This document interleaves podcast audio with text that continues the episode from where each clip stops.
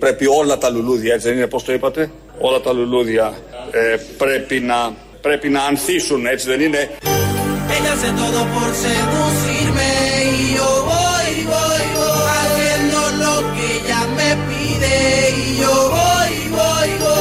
Αλλά αφού ο Μάο είπε να αφήσουμε όλα τα λουλούδια να ανθίσουν, είπε και κάτι άλλο. Έξω οι βάσεις του θανάτου.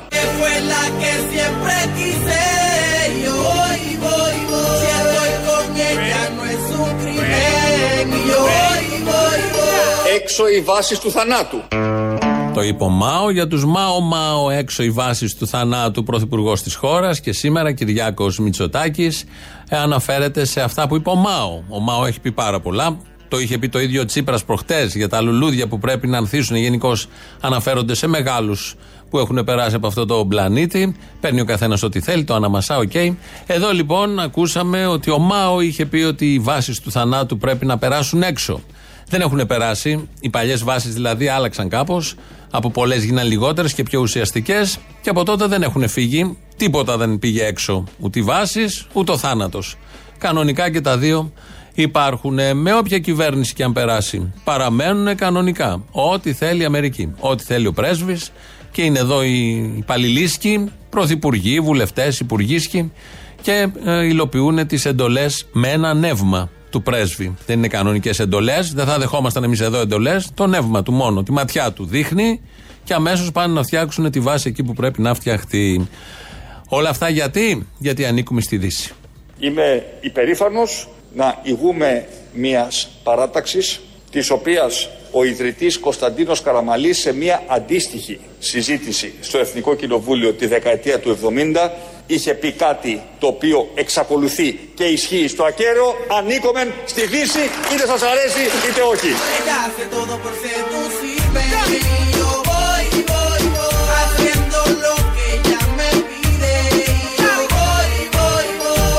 Ο ιδρυτής Κωνσταντίνος Καραμαλής σε μια αντίστοιχη συζήτηση στο Εθνικό Κοινοβούλιο τη δεκαετία του 70 είχε πει κάτι το οποίο εξακολουθεί και ισχύει στο ακέραιο. Εντός το πολύ της υπομένης 20 ετίας όλα τα σημερινά σας προβλήματα θα έχουν λυθεί ή θα τα έχετε ξεχάσει. Τότε λέγανε για 20 ετίε. Χάρη κλείνουν εδώ, δεν είναι ο Καραμαλής, αλλά θα μπορούσε να το είχε πει και ο Καραμαλής. Ο Εθνάρχης, ο Εθνάρχης Καραμαλής, όχι ο Ανιψιός, ούτε ο άλλος Ανιψιός που με τα λεωφορεία τα έχει κάνει όπως τα έχει κάνει και τα μέσα μεταφοράς γενικότερα και την Αττική Οδό επίσης. Εδώ είναι ο Εθνάρχης μέσα από τον Χάρη Κλίν ή ο Χάρη Κλίν μέσα από τον Εθνάρχη που έλεγε ότι εντός επόμενης 20 ετία θα τα έχετε ξεχάσει τα προβλήματά σας ή θα έχουν λυθεί.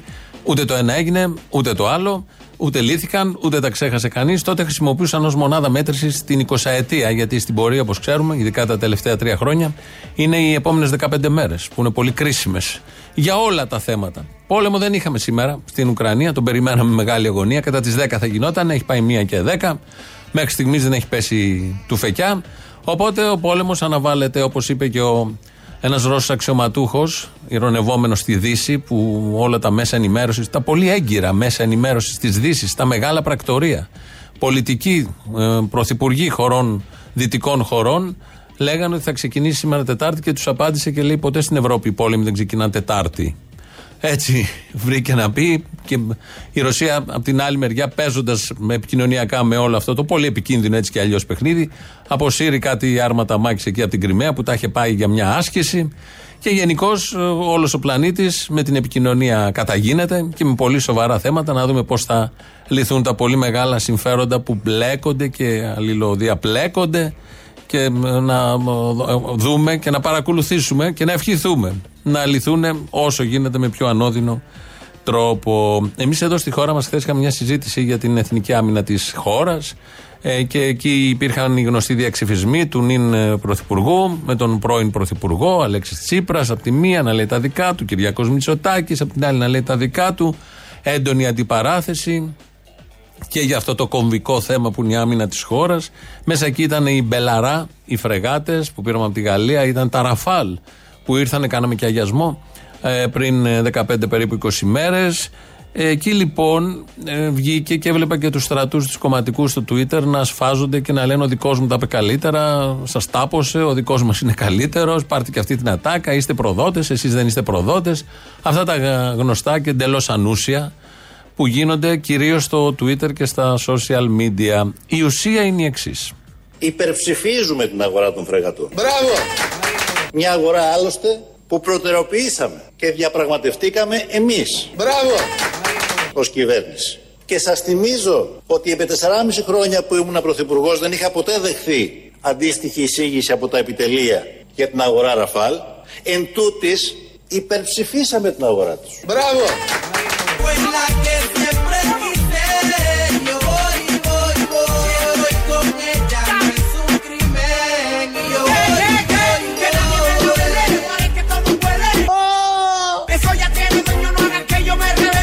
Αυτό μου θυμίζει τη ρίση του Μακαρίτη του Κωνσταντίνου Καραμαλή ότι η Ελλάδα έχει μεταβληθεί σε απέραντο τρελοκομείο.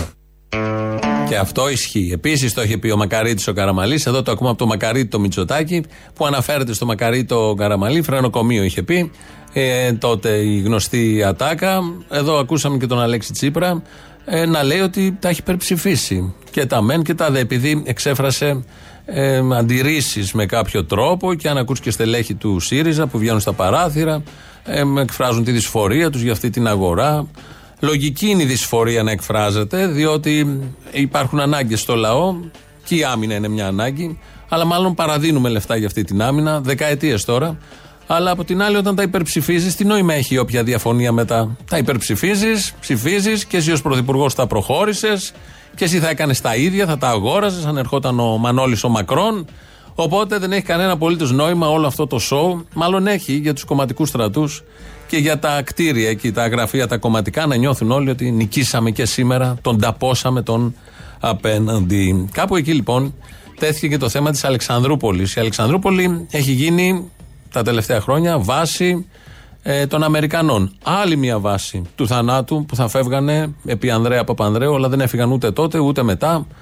Ούτε με τους πιο μετά, ούτε με την αριστερή κυβέρνηση. Άλλωστε η Αλεξανδρούπολη άνοιξε με τον Αλέξη Τσίπρα, με τον ΣΥΡΙΖΑ. Ε, και είπε τώρα ο Τσίπρας χθες για την Αλεξανδρούπολη. Ναι, ήταν πάγια θέση μας η αναβάθμιση Αλεξανδρούπολης. Μπράβο! Όχι να ενταχθεί η Αλεξανδρούπολη σε αμερικανικές επιχειρήσεις και μάλιστα χωρίς ανταλλάγματα σε μια περίοδο όπου όλοι καταλαβαίνουμε και όλοι γνωρίζουμε πόσο επικίνδυνη είναι η ένταση, όχι πολύ μακριά από τη γειτονιά μας, 600 χιλιόμετρα μακριά. Ναι, ήταν πάγια θέση μας η αναβάθμιση Αλεξανδρούπολης. Ωραία λοιπόν. Γιατί υπήρχε διαφωνία χτες για την Αλεξανδρούπολη, αφού ήταν πάγια θέση αναβάθμιση της Αλεξανδρούπολης; Και όταν δίνονταν η Αλεξανδρούπολη στους Αμερικανούς, γιατί δίνονταν, τι θα την έκαναν οι Αμερικανοί. Όταν παίρνουν έδαφος μιας χώρας οι Αμερικανοί, εδώ έχουμε εμπειρία σε αυτόν τον τόπο, το θέλουν για βάση δική τους. Δεν είναι εθνικό έδαφος, είναι αμερικανικό έδαφος. Το αξιοποιούν όπως οι ίδιοι θέλουν. Μπορεί να μπει κάποιος στη Σούδα, στη βάση της Σούδας ή στις ε, άλλες βάσεις. Μπορεί κάποιος Έλληνας να μπει. Κάνουν ακριβώς ό,τι θέλουν, το ξέρουμε. Μάλιστα έχει πάει και ο Πάγιατ, ο πρέσβης πριν, ε, πότε ήταν πέρυσι, πάνω στην Αλεξανδρούπολη και είχε πει ότι είναι η Σούδα του Βορρά. Μάλλον το, αυτό το είχε πει ο αρχηγός των ενόπλων δυνάμεων, των δικών μας.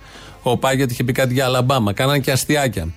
Οπότε, ποια η διαφορά όταν την έδινε ο ΣΥΡΙΖΑ την Αλεξανδρούπολη και τις άλλες βάσεις που έδωσε, γιατί έδωσε βάσεις επιπλέον από αυτές που είχαν οι Αμερικανοί. Τι, για ποιο λόγο ακριβώς τις έδινε; Για τους ειρηνικούς σκοπούς που έχουν οι Αμερικανοί στην ευρύτερη περιοχή; Θέλουν βάση σε μία χώρα, στη δικιά μας ή σε άλλες, για να ε, επιτελέσουν το ειρηνευτικό τους έργο. Είναι τέτοια χώρα η Αμερική ισχυρή. Ο Πάνος Καμένος που ήταν υπουργός Άμυνας και έντονα φιλοαμερικανός, ε, σε μια συνέντευξή του περίπου πριν κάνα δύο-τρεις μήνες, μας είχε θυμίσει τι ακριβώς είχε γίνει με τις καινούριε βάσεις που δόθηκαν στα χρόνια της αριστεράς. Και εκεί ο κύριος Τσίπρας, οφείλω να σας πω, και με την επίσκεψη που κάναμε στο Προεδρικό Μέγαρο τότε στον πρόεδρο Τραμπ, ε, απεδέχθη να προχωρήσουμε στο χτίσιμο της Σούδας σαν βασική βάση των, των Αμερικανών και του ΝΑΤΟ στη Μεσόγειο. Στο Στεφανοβίκιο μπήκαν τα ελικόπτερα και η βάση των ελικοπτέρων. Στην Λάρισα έγινε η βάση των UAV των ΗΠΑ. Δηλαδή δεν είχατε διαφωνίες σε αυτά τα θέματα. Όχι, καμία διαφωνία. Καμία διαφωνία. Η Αλεξανδρούπολη γίνεται το βασικό λιμάνι του ΝΑΤΟ για τα Βαλκάνια. Η Αλεξανδρούπολη γίνεται το βασικό λιμάνι του ΝΑΤΟ για τα Βαλκάνια. Και βεβαίως το άνοιγμα προς το ΝΑΤΟ. Να το πετιέται. Αυτά λοιπόν είχε κάνει η κυβέρνηση και τώρα τους έβλεπα χτε να σφάζονται και να τσακώνονται και να λένε δεν είναι την Αλεξανδρούπολη γιατί την δώσετε αφού εσύ την έδωσες. Αυτό έκανε η κυβέρνηση. Και κάθε κυβέρνηση που βγαίνει για να διαχειριστεί όλα αυτά, αυτό θα κάνει. Αν χρειαστεί, θα δώσει και τη Θεσσαλονίκη. Αν χρειαστεί, θα δώσει και την Καβάλα και οποιαδήποτε άλλη πόλη. Έχει αποδειχθεί από τον πόλεμο και μετά, από το δεύτερο παγκόσμιο, 8 δεκαετίες πόσες έχουμε, όλες οι κυβερνήσεις, όλες δεν χαλάνε κανένα απολύτως χατήρι γιατί ανήκομεν στη Δύση. Όπως είχε πει ο Εθνάρχης και μας το θύμισε ο Κυριάκος Μητσοτάκης χτες. Σε συνδυασμό με το είμαστε ένα απέραντο φρενοκομείο, όπως πάλι είχε πει ο Εθνάρχης και μας το θύμισε πριν λίγο η φωνή του Κωνσταντίνου Μητσοτάκη.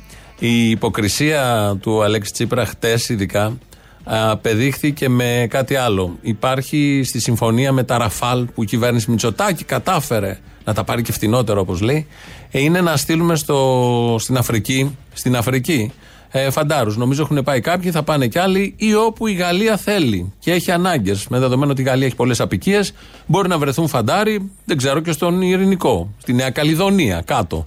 Εκεί που γίνονται πυρηνικές δοκιμές.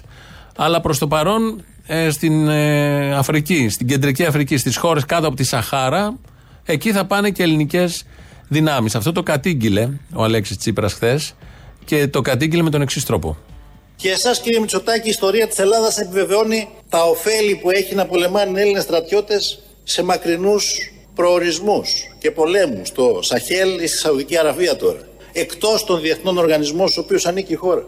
Για μένα και για μας, η γεωγραφία και η ιστορία μας επιβάλλουν οι ελληνικές ένοπλες δυνάμεις να, να ενεργοποιούνται εκτός Ελλάδας αποκλειστικά και μόνο στο πλαίσιο διεθνών οργανισμών στους οποίους ανήκουμε.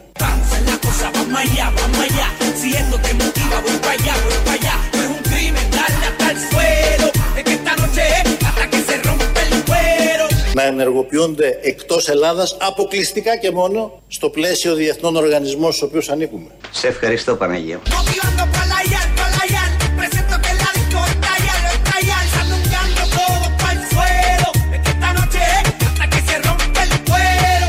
οι ελληνικές ένοπλες δυνάμεις να, να ενεργοποιούνται εκτός Ελλάδας αποκλειστικά και μόνο στο πλαίσιο διεθνών οργανισμών στους οποίους ανήκουμε.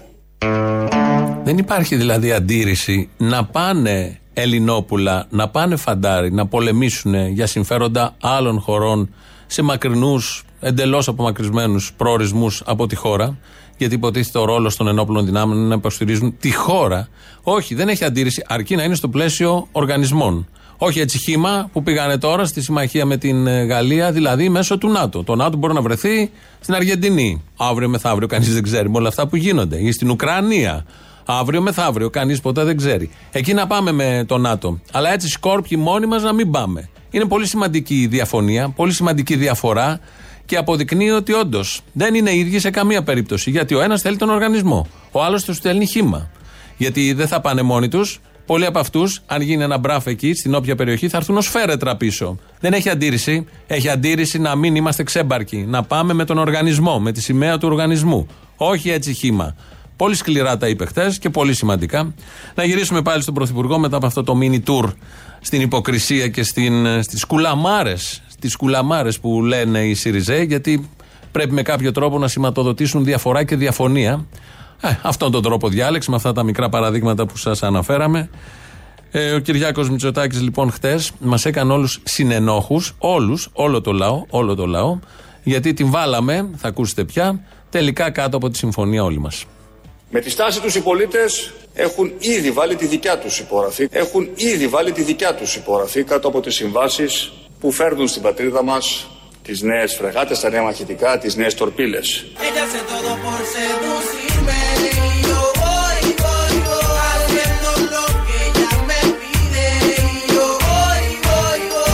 Με τη στάση τους οι πολίτες έχουν ήδη βάλει τη δικιά τους υπογραφή.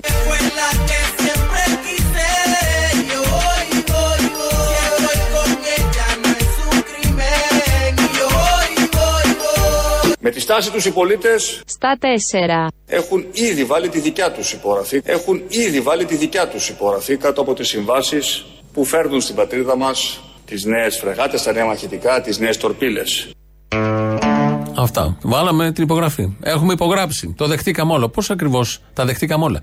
Πώς ακριβώς το ερμηνεύει και το λέει αυτό; Ποια είναι η στάση των πολιτών που ερμηνεύεται από τον Πρωθυπουργό της χώρας ως έγκριση στο να πάρουμε τα ραφάλ. Επειδή κάποιοι τα βλέπανε και γουστάρανε, ναι, οκ, okay, ένα ποσοστό θα υπάρχει πάντα. Ένα τέτοιο ποσοστό, ίσως και λίγο μεγαλύτερο, λέει να πεινάσουμε, να μην έχουμε να φάμε, να πεθαίνουμε από την πείνα, αλλά όμως πρέπει να τα σύνορα να τα υπερασπίσουμε.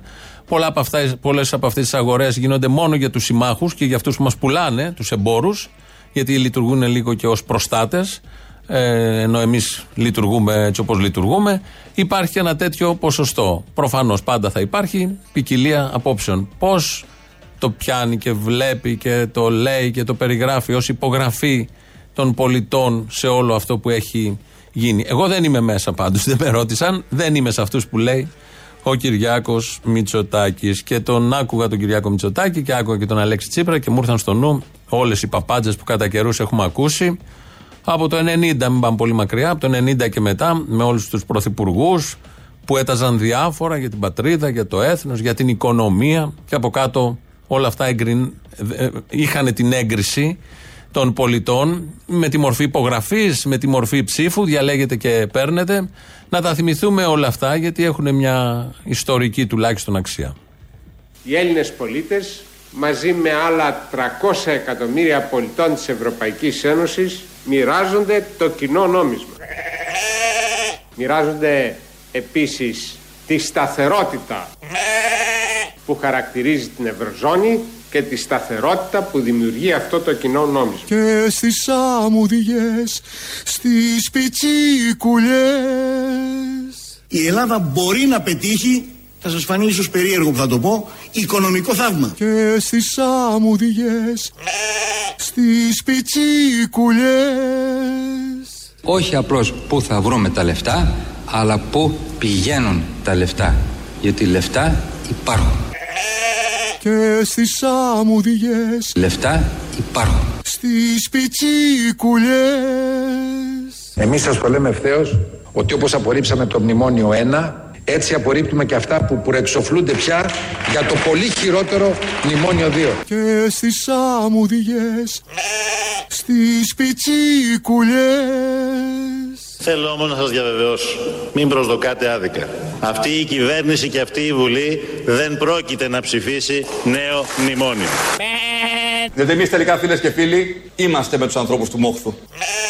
Είμαστε βαθιά λαϊκό κόμμα. Είμαστε το κόμμα των πολλών.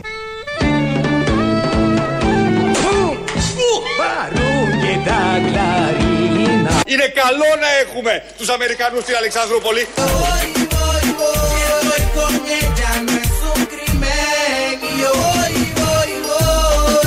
Είναι καλό να έχουμε τους Αμερικανούς στην Αλεξανδρούπολη.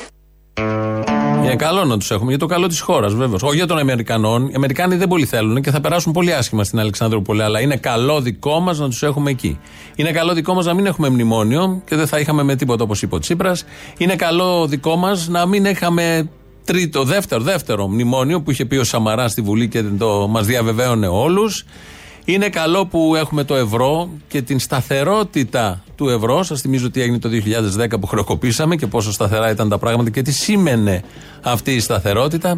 Είναι καλό που είχαμε οικονομικό θαύμα επί Καραμαλή. Πάρα πολύ καλό. Είναι καλό που είχαμε λεφτά. Που υπήρχαν τα λεφτά επί Γιώργου Παπανδρέου. Γενικώς και είναι καλό που είναι ένα λαϊκό κόμμα η Νέα Δημοκρατία που είναι για τους πολλούς, όπως μας είπε ο Πρωθυπουργός Κυριάκος, ο τρέχον Πρωθυπουργός Κυριάκος Μητσοτάκης. Γενικώ όλα αυτά είναι πάρα πολύ καλά που μας συμβαίνουν. Γι' αυτό βάζουμε την υπογραφή μας, δίνουμε την ψήφα μας και πολύ καλά κάνουμε. Πιτσικουλιές λέγεται όλο αυτό που το κεντήσαμε και το φέραμε λίγο και στο σήμερα.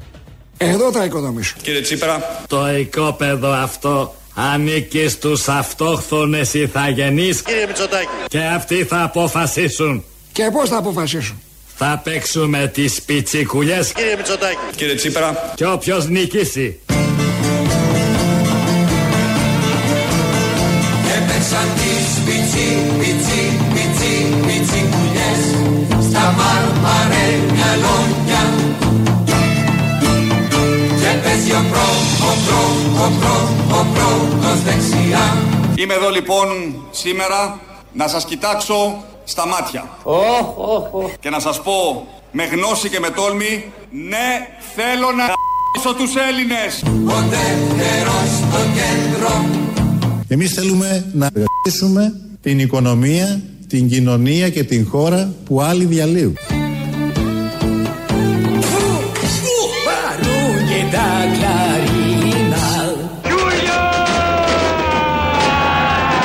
Και δες θάμα κι αντίθαμα παράξενο μεγάλο ευγήκαν όλοι οι νικητές και χάσαν όλοι οι άλλοι Μην το ψάχνετε, στους χαμένους είστε. Γιατί όλοι νικήσανε. Οπότε όλοι οι υπόλοιποι είναι στους χαμένους. 2.11.10.80.880 το τηλέφωνο επικοινωνίας. Σας περιμένει πολύ μεγάλη χαρά.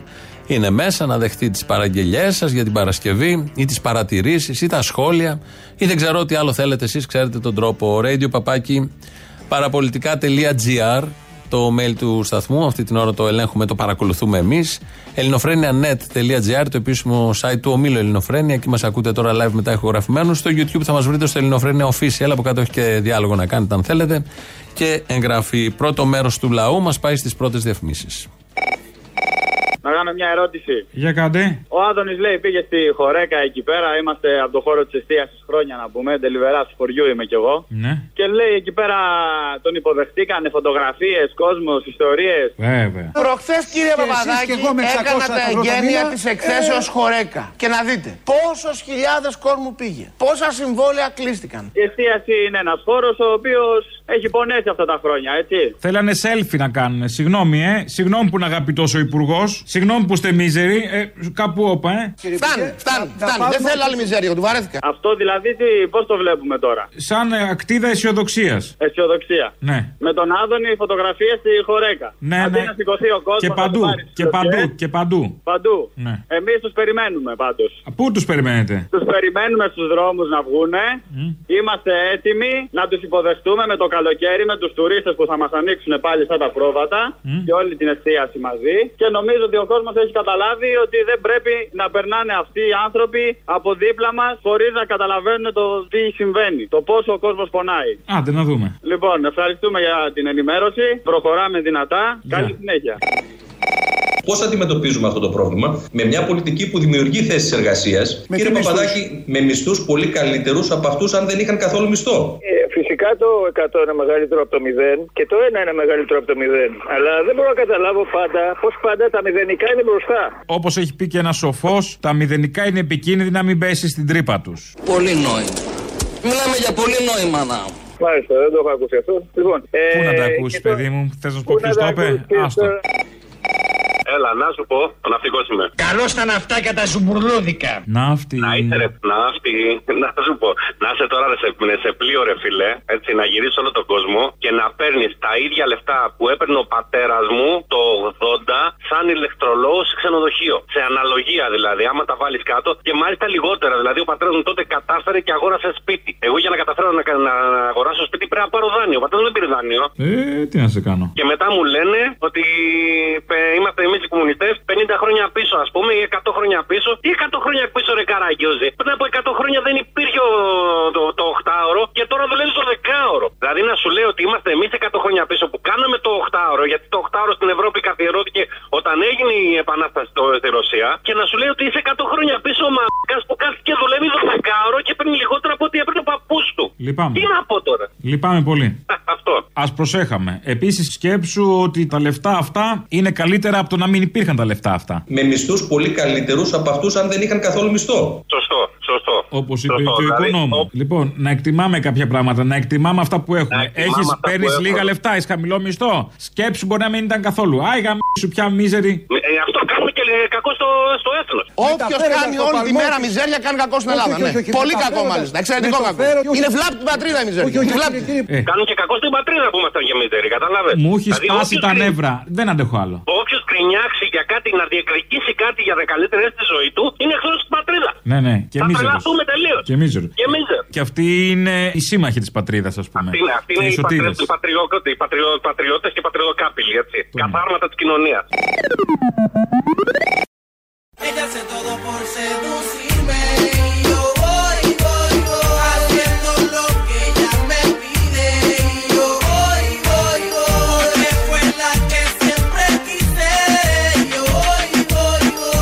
Με τη στάση τους οι πολίτες έχουν ήδη βάλει τη δικιά τους υπογραφή, έχουν ήδη βάλει τη δικιά τους υπογραφή κάτω από τις συμβάσεις που φέρνουν στην πατρίδα μας τις νέες φρεγάτες, τα νέα μαχητικά, τις νέες τορπίλες.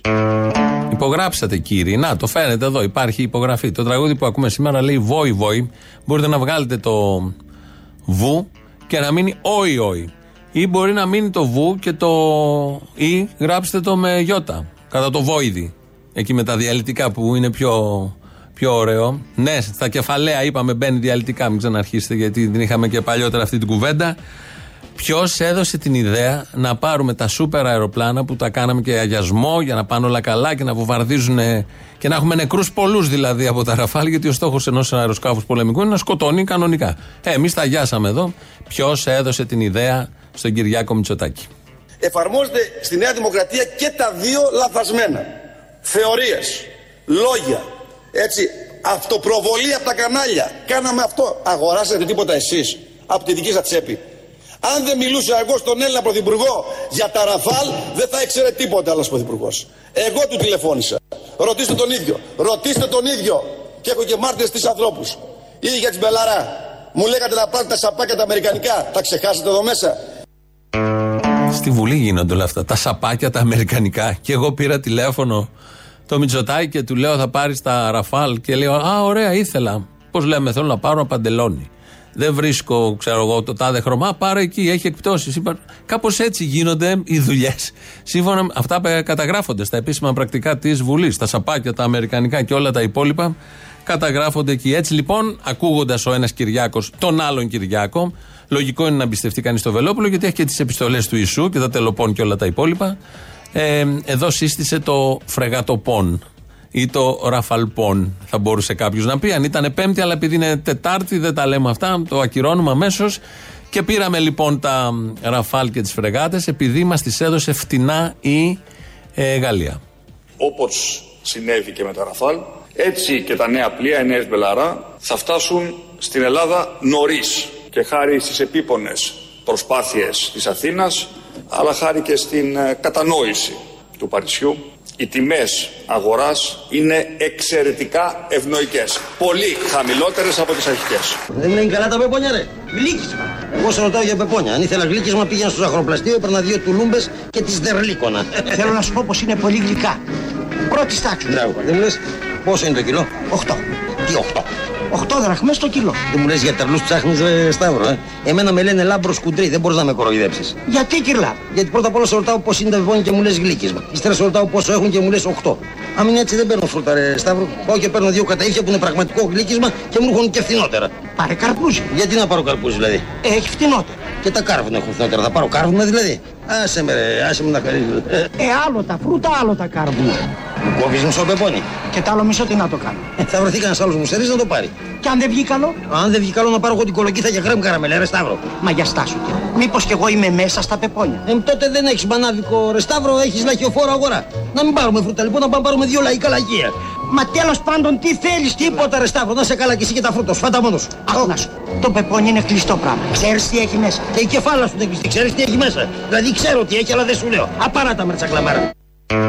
Εμένα αυτό μου ήρθε στο νου. Όταν ακούω το Μητσοτάκι να λέει ότι η Γαλλία μας έδωσε φτηνά τις φρεγάτες. Ο Λάβρο Κωνσταντάρας με το μανάβι που ξεκίνησε να πάρει πεπόνια και μπλέξαν όλα από τα κανταήφια ε, και όλα τα υπόλοιπα που ακούσαμε και την άδεια κεφάλα και τη γεμάτη κεφάλα και τα κάρβουνα και τα καρπούζια με ένα, σε ένα μοναδικό διάλογο. Έτσι όπως εξελίσσεται όλο αυτό με τον Κωνσταντάρα, με το ταλέντο βεβαίως του Λάμπρου Κωνσταντάρα τότε. Δεν θα λέγαμε το ίδιο ότι έχει ένα ταλέντο τέτοιο και ο Κυριάκος Μητσοτάκης, αλλά κάνει καλές αγορές. Ο Κυριάκος τα αγόρασε. Τα Ραφάλ και τα Μπελαρά. Ο άλλος δεν πήρε το πεπόνι, όμως εδώ τα αγοράσαμε. Αυτό είναι το σημαντικό και σε καλή τιμή. Να νιώθουμε υπερήφανοι που τα πήραμε σε καλή τιμή. Δεύτερο μέρος του υπερήφανου λαού, ο οποίος έχει υπογράψει, να μην το ξεχνάμε. Κάτι σοβαρό, επειδή είπε ο Θήμιος τι προάλλες για τη δολοφονία του Άλκε πάνω, θα ήθελα να πω κάτι για να σταματήσω τα κροκοδίλια δάκρυα από πολιτικούς και από αθλητικογράφους Παύλα Άρδ. Αυτός ο χουλιγκανισμό θα διαιωνίζεται και δεν θα σταματήσει δυστυχώς ποτέ στη χώρα μας, γιατί υποφελούνται και οι δύο που προανέφερα. Αρχικά λένε ότι ο κατηγορούμενος είναι Αλβανός και φταίει που μπήκαν οι ξένοι στους συνδέσμους. 23 χρονών, δηλαδή γεννημένος το πότε, 2000 περίπου, έτσι. Δεν άκουσα να λένε καταγωγή για τους υπόλοιπους, γιατί ήταν Έλληνες, αν δεν κάνω λάθος. Όχι, είχε και άλλους Αλβανούς, είχε και Έλληνες τέλος πάντων. Αν αναλύσουμε τους οπαδούς βάσει της μαρξιστικής θεωρητικής, είναι ας πούμε το Λούμπεν προλεταριάτο. Το οποίο εν δυνάμει μπορεί να είναι επαναστατικό υποκείμενο, αλλά λόγω της ε, στη βρώμικη οικονόμα μέσω της παρανόμου οδούς ε, μπορεί να πάρει και άλλους δρόμους. Και γι' αυτό, αν θυμόμαστε, η θύρα 4 παλιά την είχε πέσει στη Χρυσή Αυγή, στα γραφεία της πάνω. Αλλά από εδώ ξεκινήσαν όλα αυτά τα ωραία στα διοικητικά, στα ΕΠΑΛ και στον Εύωσμο με τους ακροδεξιούς, είδαμε που κατέληξε. Είναι όλο το χουλιγκανιλίκι μια αποπολιτικοποιημένη βαλβίδα κοινωνικής εκτόνωσης, ασφαλής εκτόνωσης όμως. Γιατί τα ραντεβού και τα γήπεδα είναι πολύ ελεγχόμενα και εύκολα ελεγχόμενα και όσον αφορά το τοπογραφικό του σαν χώρο. Ναι, απλά έξω από τα αλλά και όσον αφορά γήπεδα τους ανθρώπους. γίνονται μαχαιρώματα με ραντεβού θανάτου. Ναι, αλλά και αυτό σου λέω και αυτά ελεγχόμενα είναι. Δεν θα γίνουν ποτέ μαχαιρώματα γιατί κάποιος απέλησε κάποιον. Είναι πολύ ελεγχόμενος ο λόγος για τον οποίο γίνεται. Και όποτε θέλει ο κάθε πρόεδρας που τους χαρτζηλικώνει κάποιος από αυτούς και να ξαναβγούν τώρα στη φόρα αυτά, τα κόβει έτσι. Το δεύτερο που θέλω να πω για τους δημοσιογράφους είναι ότι στην Ελλάδα το ποδόσφαιρο ποιοτικά είναι κατώτερο και από τα β' τοπικά της Ισπανίας και της Ιταλίας. Θα σταματήσουν οι καφρίλες και τα ξυλίκια. Δεν θα έχουν τίποτα άξιο αναφοράς αυτοί να πούνε. Θα μείνουν άνεργοι το 70%. Γι' αυτό και αυτοί πυροδοτούν το κλίμα και κάθονται και χαϊδεύουν τα αυτιά των οργανωμένων γιατί ξέρουν από, από εκεί τρώνε ψωμί. Οπότε θα σταματήσουν τα δάκρυα τώρα και τις εκπλήξεις. Αχ και πώς έγινε και γιατί έγινε. Και η ακροδεξιά βοηθάει να υπάρχει μέσα στο χούλιγκαν λίγη και σε αυτούς τους χώρους, γιατί ποτέ δεν ήταν ενάντια του συστήματος, δεκανίκη του ήταν και όπου υπάρχει μαμαλίγα και ψωμί και μέλι πάνε και πέφτουν με τα μούτρα. Αυτό έγινε δυστυχώς και πάνω, δεν θέλω να πω παραπάνω τώρα, μην σας φέρω σε δύσκολη θέση με αυτά που λέμε. Και πήραν γραμμή κάποιοι μερικοί μερικοί χαρτζηλίκοι και ξέφυγε η κατάσταση και τον φάγανε. Να δούνε ποιους έχουν βάλει δικηγόρους και ποιους άλλους υπερισπαζόντουσαν αυτοί οι δικηγόροι πάνω τώρα που καλύπτουν αυτούς που κάνανε ό,τι κάνανε. Κρίμα, αλλά δυστυχώς αυτό δεν θα σταματήσει ποτέ και είναι κροκοδίλια τα δάκρυα που χύνουν και οι πολιτικοί και οι δημοσιογράφοι. Έλα. Έλα, σηκωταρίτσες, εντεράκια. Έλα σηκωταρίτσες! Εντεράκια! Εντεράκια, αχ, και με έχει κατιάσει το πρωί. Να σου πω, έβγαλες χθες έναν τσαβάλ εκεί από το Γιουμπρεγκάτ Αμφελίου που λέει ότι με ψάχνει. Σε αλλά θα ψάχνεις, πάω να τον βρω σε εγώ. ψάχνει. Μα- Θα σε βρει και θα σου πει με θυμάσαι ρε πούστη. Θυμάσαι ρε πούστη. Θα πάω εγώ με την ομάδα. Σε ψάχνει και άμα σε βρει θα σε γαμίσει. Ρε, θα πάω με την ομάδα μου, σου λέω 16 χιλιάδες παπαγάλη κι εγώ. Άσε ρε μάγκα, παπακάλι έχεις και δημοσιογράφους μαζί; Ε, βέβαια. Λοιπόν, άκουσε να δεις κάτι. Η ομάδα μου είναι 16.000 παπαγάλοι κι εγώ. Εγώ συχνά ζωή στο βιβλιοπωλείο της Σένετε, ρητορεύοντα και αναλύοντας τη διπλή σημασία του αλλαντικού σαλαμίου. Του αλλαντικού σαλαμίου; Δεν ξέρεις τα σαλάμια; Ξέρω τι είναι σαλάμι. Ωραία, πάμε παρακάτω. Και όταν είναι κλειστό, στα μπαρ του ίδιου δρόμου, αναπολώ τον Ανδρέα και τις εποχές που βλέπαμε κύκλους με δραχμές και μετά με ευρώ. Έχεις αρχίσει να κουράζεις γενικώς. Κουράζεις πολύ. Γιατί κουράζω, ρε φίλε, κάθε θέλουν εδώ να τους βγάλουν να πούμε. Λες τώρα το, το, το κοντός και το μακρύ σου κάθε τόσο. Δηλαδή, αλλιώς ξεκίνησες, αλλιώς σε βρίσκω. Ε, κουράζεις. Κουράζεις. Βρίσω πάλι. Ε, τι να σου πω, όταν λέγαμε τα χαμηλή τα ισπανικά, ήταν αλλιώς. Και δεν ήταν πορκούλο, Μαρίκα. Μαρίκα, άρχισα Μαρίκα. Ε, άμα θα σε γαμίσω, θα σου πω εγώ. Φιλιππόγια. Με βάθα τυράρουν ως πέδο εν λος. Ήχο de la grade puta. Τέλειωνε. Άντε, γεια. Άντε, γεια. Καλημέρα, Αποστόλη. Καλημέρα. Ολόψυχα σου εύχομαι κουράγιο. Ολόψυχα σε εύχομαι κουράγιο και δύναμη. Σ' ακούω κάθε μέρα στο ραδιόφωνο να μείνεις για πάντα μαζί μας. Ψυχή μου είσαι, είσαι στην καρδιά μου. Σ' αγαπώ. Σ' αγαπώ. Κουνουμαλαρά μου.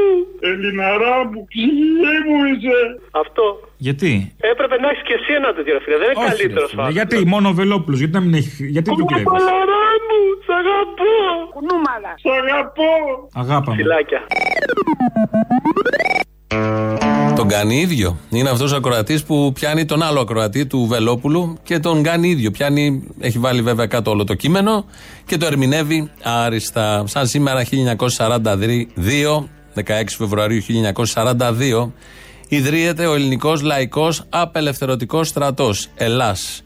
Η μεγαλύτερη και μαζικότερη αντιστασιακή οργάνωση στην Ελλάδα στα χρόνια του Δευτέρου Παγκοσμίου πολέμου. Ε, η ίδρυση έγινε κατόπιν απόφασης που είχε λάβει τον Ιανουάριο, ένα μήνα πριν, η Κεντρική Στρατιωτική Επιτροπή του ΕΑΜ. Το ΕΑΜ γενικώς ίδρυσε το στρατιωτικό σκέλος του των Ελλάς. Μια από τις πρώτες ομάδες που ανέλαβαν δράση από έμπειρα στελέχη του ΚΚΕ στη Θεσσαλία και η Μακεδονία την εποχή εκείνη ήταν και αυτοί που δραστηριοποιούνταν στη Φθιώτιδα από τον κομμουνιστή Άρη Βελουχιώτη. Πολύ σύντομα ανέλαβε και αρχικαπετάνιο. Σαν σήμερα κυκλοφορεί η ιδρυτική προκήρυξη του Ελλάς, όπου διατυπώνονται εν ολίγη σκοπή του λαϊκού στρατού, που ήταν Ένα, αγώνας για την απελευθέρωση της χώρας από τους ξένους κατακτητές. Δύο, περιφρούρηση των κατακτήσεων του λαού και των ελευθεριών του έναντι κάθε επιβουλής. Τρία, εξασφάλιση της τάξης μέχρι τη διεξαγωγή εκλογών. Να τα λάθη. ώστε ο λαός να μπορεί να εκφράσει πραγματικά ελεύθερα. Να τα λάθη. Τη θέλησή του για το πολίτευμα και την κυβέρνησή του. Να τα λάθη. Ίδρυση λοιπόν του Ελλάς σαν σήμερα 1942. Με το τουφέκι μου στον νόμο σε πόλεις κάμπους και χωριά της λευτεριάς ανοίγω δρόμο τον στρονοβάγια και περνά Εμπρός Ελλάς, Ελλάς, Ελλάς για την Ελλάδα το δίκιο και τη λευτεριά. Στα κρόβουνο και στην κοιλάδα πέτα πολέμα με καρδιά. Ο Ελλάς ένα τραγούδι είναι η ζωή σου. Όταν στη ράχη ροβολάς κι αντιλαλούν απ' τη φωνή σου πλαγιές και κόμπι Ελλάς, Ελλάς. Εμπρός Ελλάς, Ελλάς, Ελλάς για την Ελλάδα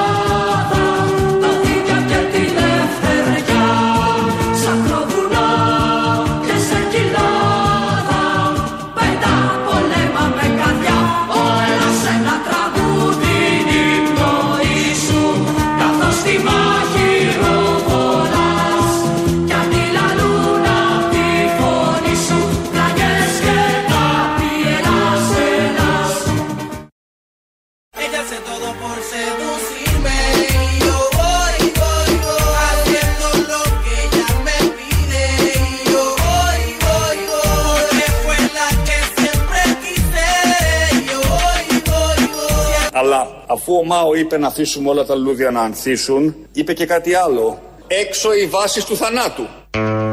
Ο Μάο τα είπε όλα αυτά. Μαοικοί όλοι εκεί μες στη Βουλή. Και ο Τσίπρας και ο Κυριάκος τους βλέπεις και λες: Αυτοί είναι έτοιμοι. Το πουκάμισο να βάλουν του Μάο και να πάνε για την πολιτιστική επανάσταση. Α κάνουν και άλλη επανάσταση, δεν έχει σημασία. Ε, το, το τίτλος του ηχητικού που ακολουθεί, βεβαίως είναι ο- η φωνή του Ευκλήτη Τσακαλώτου, αλλά αν μπορούσαμε να βάλουμε ένα τίτλο θα ήταν Οι Αυταπάτες κι εγώ.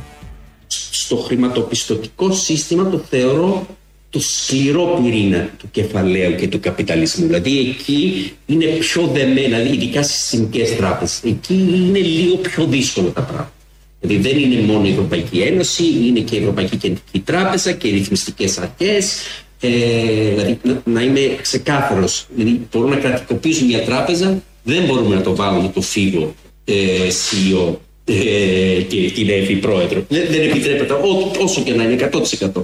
Άρα εκεί, άρα εμείς πρέπει να εκμεταλλευτούμε κατά τη δική μου άποψη εκεί που το πλαίσιο πια είναι πιο ελαστικό και εκεί που είναι λιγότερο ελαστικό να επιλέξουμε τις μάχες μας και να δούμε πόσο μπορούμε να το σπρώξουμε. Μπορείς να διορίσεις τον κλητήρα όμως. Δεν λέει κάτι το πλαίσιο το ευρωπαϊκό, γιατί λέει δεν μπορούμε να, και αν θέλουμε να κρατικοποιήσουμε τις τράπεζες, που δεν στο απαγορεύει αυτό η Ευρωπαϊκή, στο απαγορεύει έτσι κι αλλιώς, ε, δεν μπορείς να βάλεις τον αρχηγό. Ο αρχηγός των τραπεζών διορίζεται από αλλού, όχι από την Ελλάδα. Οπότε μπορείς να βάλεις τον κλητήρα, ένα ταμεία. Μπορείς να τον διορίσεις, να τον πάρεις από εδώ, να τον πας παραπέρα. Έχεις δυνατότητες, θέλω να πω, μέσα σε αυτό το πλαίσιο, το πολύ ωραίο της Ευρωπαϊκής Ένωσης, να κάνεις πραγματάκια. Όχι τον αρχηγό, και τους μισθούς και όλα τα υπόλοιπα. Αυτά θα τα ορίζει η Ευρωπαϊκή Κεντρική Τράπεζα, η Κομισιόν και η υπόλοιπη παρέα.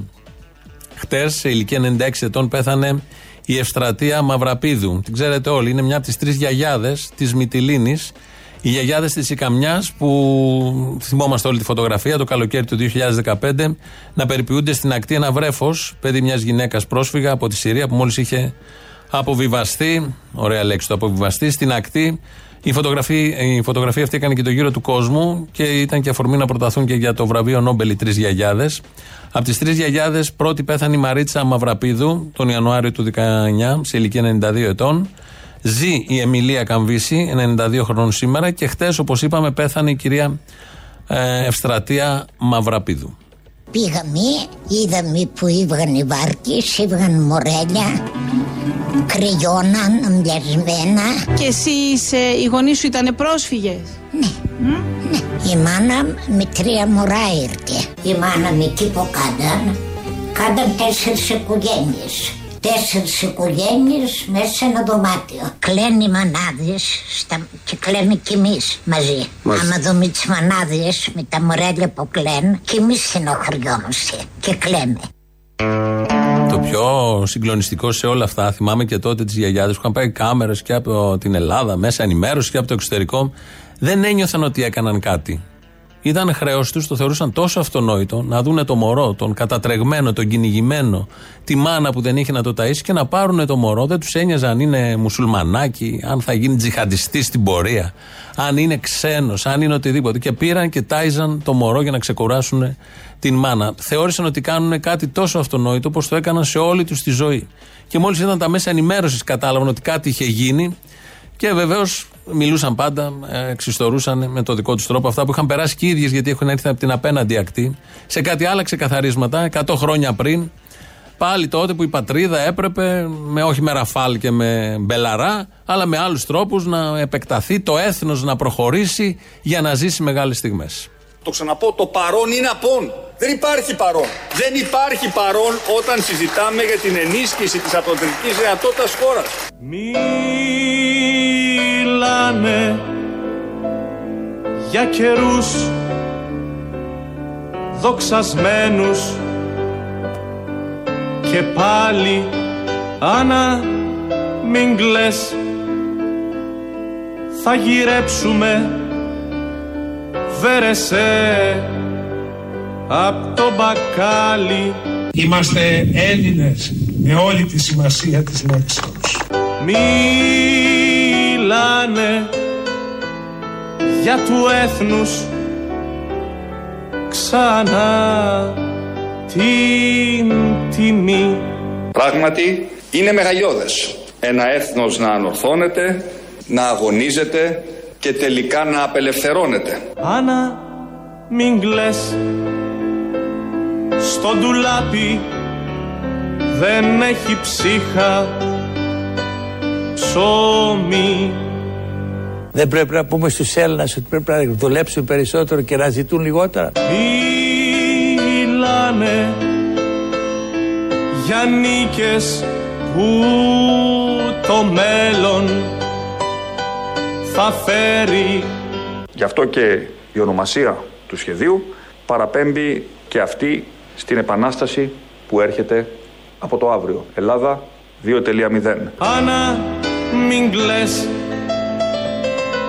Εμένα δε με βάζουν στο χέρι Ελληνικέ λαέ, ζήτω η δημοκρατία. Ο στράτος ξεκινά Άννα μην κλαις Σα γυρίσω ξανά Παιδιά, σηκώστε τα λάβαρα, σηκώστε τις σημαίες. Θα ακολουθώ άλλες σημαίες Ο στρατός ξεκινά Ζήτω το έθνος. Γιατί δεν φωνάζετε; Ζήτω! Δεν τα αγαπάτε; Ζήτω η Ελλάδα μας. Ζήτω! Οι ένοπλες δυνάμεις μας. Ζήτω! Η χωροφυλακή μας. Ζήτω! Ζήτω λοιπόν. Μιλάνε για καιρούς δοξασμένους και πάλι Μιας Ελλάδας που ηγείται στην τέταρτη βιομηχανική επανάσταση. Άννα μην κλαις. Θα γυρέψουμε. Βέρεσέ. Απ' το μπακάλι μιλάνε. Για του έθνους ξανά την τιμή. Πάνω απ' όλα η πατρίδα, πάνω απ' όλα το συμφέρον. Καθαρές κουβέντες. Άννα μην κλαις Στο ντουλάπι δεν έχει ψύχα ψωμί Ρωτήστε τι μπορείτε να κάνετε εσείς για την πατρίδα. Ask what you can do for your country. Μιλάνε Μιλάνε. για νίκες που το μέλλον. Και νίκες που το μέλλον θα φέρει. Θα φέρει. Άννα μην κλαις. Άννα μην κλαις. Εμένα. Εμένα. Δεν με βάζουν. Δεν με βάζουν στο χέρι. Στο χέρι. Ο στρατός. Στρατός ξεκινά. Ξεκινά. Άννα μην κλαις.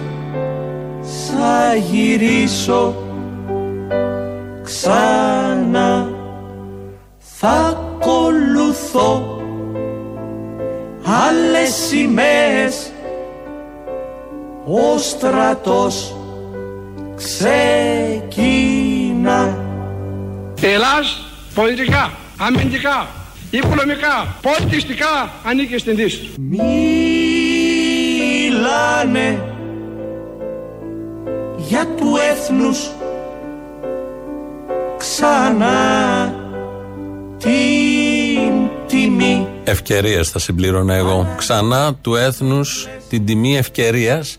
Αν μπορούσα να μπω μέσα σε όλο αυτό που ακούσαμε και κλείσαμε και με τον Καραμαλή, τον Εθνάρχη να λέει ότι ανήκομεν στη Δύση, πάντα έπρεπε να ανήκομεν κάπου. Δεν διανοεί το κανείς, δεν περνάει από το μυαλό κάποιου να μην ανήκουμε κάπου. Ίσως να είναι μια από τις αιτίες όλων αυτών που αναζητούμε. Με Καραμαλή ξεκινήσαμε, με Καραμαλή κλείνουμε. Τρίτο μέρος του λαού μας πάει στο μαγκαζίνο. Τα υπόλοιπα θα τα πούμε αύριο. Γεια σας. Θέλω να κάνω, δεν ξέρω πώς να το πω, να το πω καταγγελία, δεν ξέρω, αλλά πρέπει, θέλω να ειδοποιήσω βασικά τους άνεργους που είναι γραμμένοι στο Ταμείο Ανεργίας και δεν παίρνουν λεφτά. Λοιπόν, ε, είχαμε την κάρτα ανεργίας χωρίς λεφτά. Ξαναλέω. Απλά είμαστε γραμμένοι άνεργοι. Υπήρχε ένα περιθώριο πέντε ημερών μετά την ημερομηνία, δηλαδή ας πούμε ήσουν μέχρι τις 15, είχες και άλλες πέντε μέρες περιθώριο για να την ενεργοποιήσεις. Τώρα το κόψανε αυτό και την ημέρα που είναι στις 15 π.χ. λίγη κάρτα δεν μπορείς να την ανανεώσεις. Τέλος. Και έτσι λοιπόν βγαίνουν και λένε ότι μειώθηκε η ανεργία. Ωραία. Εμείς παραμένουμε άνεργοι, αλλά η, η κάρτα μας, ε, αυτοί επιβεβαιώνονται ότι μειώθηκε η ανεργία. Το λέω να τα ακούσουν πολλοί άνεργοι γιατί θα την πατήσουν. Εγώ πήγα εκτές να τη σφραγίσω, σήμερα έλεγε, πήγα εκτές και βρή, είδα μια δυσκολιότητα από τους υπαλλήλους. Δεν τους άρεσε που πρόλαβα και τη σφράγισα. Μπορεί να μην τρώνε δαμάσκηνα, ξέρω εγώ. Α, δεν Σε ξέρω τι κάθε τρώνε. περίπτωση, όπως είπε και η οικονόμου, είστε η περίπτωση που δεν έχετε το μισθό που αν τον είχατε θα ήταν καλύτερος από τώρα που είστε άνεργοι. Με μισθούς πολύ καλύτερους από αυτούς αν δεν είχαν καθόλου μισθό. Ναι, είμαι άνεργη χωρίς μισθό. Απλά θέλω να έχω την κάρτα ανεργίας, να είμαι γραμμένη στο, στα Μητρώα Ανέργων. Κόλλημα τώρα, δικό Λοιπόν, σας αυτό. Βρήκανε Αμάν. αυτό το κολπάκι τώρα. Μέχρι εσύ να βγάλεις καινούργια κάρτα και αυτά, αυτοί σημειώνουν ότι μειώθηκε η ανεργία. Άλλο ένα τρυπάκι ακόμα για τα πρόβατα που τους ψηφίσανε. Αποκλείεται. Εγώ δεν τους έχω για τέτοιους. Α, δεν τους έχεις. Μόνο εγώ δηλαδή τους έχω. Ναι, ναι. Μόνο εγώ, είμαι μοναδική, ε. Μα τι να σας πω τώρα. Τέλος πάντων, έχω ακούσει τόσες παπαριές αυτόν τον καιρό που έχω φρίξει. Αλλά το καλύτερο ήταν που έμαθα ότι μειώθηκαν τα γκούρια. Μείον 39 τα γκούρια σας είπα. Αυτό με ικανοποίησε. Αυτό με είναι τα βασικό γκούρια. και δεν είναι τυχαίο που ενημέρωσε ο Νανογιλέκος. Δεν είναι καθόλου τυχαίο, να ξέρετε. Ναι. Και ένα δεύτερο ακόμα. Θέλω να ελέγξετε την κυρία Φοδόρα, την κυρία Φοδόρα, ε, αν πληρώνει λογαριασμό που δεν νομίζω να πληρώνει. Την το τώρα. ξέρουμε. Την τώρα. Την κυρία Φοδόρα, ναι, μωρέ. Η Ντόρα να πληρώνει. Γιατί να πληρώνει, τι είναι η Ντόρα για να πληρώνει λογαριασμό, Καμιά Έλα μου, πλεμπαία, έλα μου, ντε. Καμιά τελευταία. Μια- Γεια σας παρακαλώ. Απαντάμε κύριε Τάκη ότι έχουμε απόλυτη συνέστηση του τι σημαίνει να παίρνεις ένα λογαριασμό της ΔΕΗ ο οποίος σου σηκώνει τα μαλλιά στον αέρα. Τέλος πάντων, μην με παρακαλάτε. Παρακάλεσα Απλά αρκετά. θέλω αυτό να ακουστεί για τους υπόλοιπους άνεργους, γιατί θα την πατήσουν. Λοιπόν, έχω να κάνω μια δήλωση σημαντική. Όπα. Ναι. Να ετοιμάσω πόντιουμ; Πόντιουμ, ναι, βάλε. Για πάμε τα σημαντικά. Είστε φοβεροί, είστε άπεχτοι, είστε μοναδικοί. Πες μου κάτι που δεν ξέρω. Hello. Γιατί το λέω αυτό; Προχθές ε, έτσι ψώφισα στο γέλιο από, από αυτό που, που βάλατε που έλεγε Γιατί με κατηγορούν εμένα; Κατάλαβες; Όχι. Έλα ρε, ρε Γεωργιάδες. Α, ναι, ναι, ναι. Γιατί είσαι μαλάκας που λέει. Γιατί με κατηγορούν εμένα; Γιατί; Έχω ψοφήσει στο γέλιο, είναι φοβερό. Τώρα καλύτερα να ψουφάς από το γέλιο παρά να ψουφά από τις πολιτικές τη κυβέρνηση. Σωστά, σωστό και αυτό, ναι. Έτσι ακριβώς. Και όχι μόνο αυτό να πούμε. Είναι τόσο κότες οι αυτοί οι κακοφασίστε που δεν έχουν το θάρρο της γνώμης τους. Γιατί, γιατί την άλλη φορά που τον ρωτούσαν για τον Αντετοκούμπο, είπε ότι έκανα σαρδάμ, λέει, και δεν ήταν αυτό. Αλλά η οικογένεια του Κούμπο και αυτό είναι το παράδειγμα που φέρνουν στην ελληνική κοινωνία και είναι πραγματικά ένα εκπληκτικό παράδειγμα. Λέτε σωστά τώρα το όνομα γιατί το είχατε Το μπερδέψει. στο σημαντικό παρελθόν. και συμβαίνουν και σαρδάμους ανθρώπους, ένα δύσκολο επώνυμο για να είμαι ειλικρινής. Δεν έχεις το θάρρο της γνώμης να πει ότι ναι, είμαι φασίστας. Τι να πει, παιδί μου, είναι δυνατόν να δεχθεί ευθύνη ο Άδωνης; Ναι, ο ναι. Άδωνης, ο λόγος που έχει μάθει να παίζει τέννη είναι για να ρίχνει τον μπαλάκι των ευθυνών σε όλους τους υπόλοιπους εκτός από αυτόν. Γι' αυτό συνεχίστε να τους γάμετε έτσι όπως το κάνετε. Ωραίο γούστο έχουμε και εμείς το γαμίσι. Μπράβο μας. Ναι, ναι, ναι. Γιατί εμείς από εδώ δεν μπορούμε να κάνουμε τίποτα, οπότε κάνετε εσείς εκεί Είναι πέρα. αυτό που λέμε αν δεν μπαζώσεις, δεν χτίζεις. Αυτό κάνουμε. Έτσι ακριβώς, έτσι, έτσι.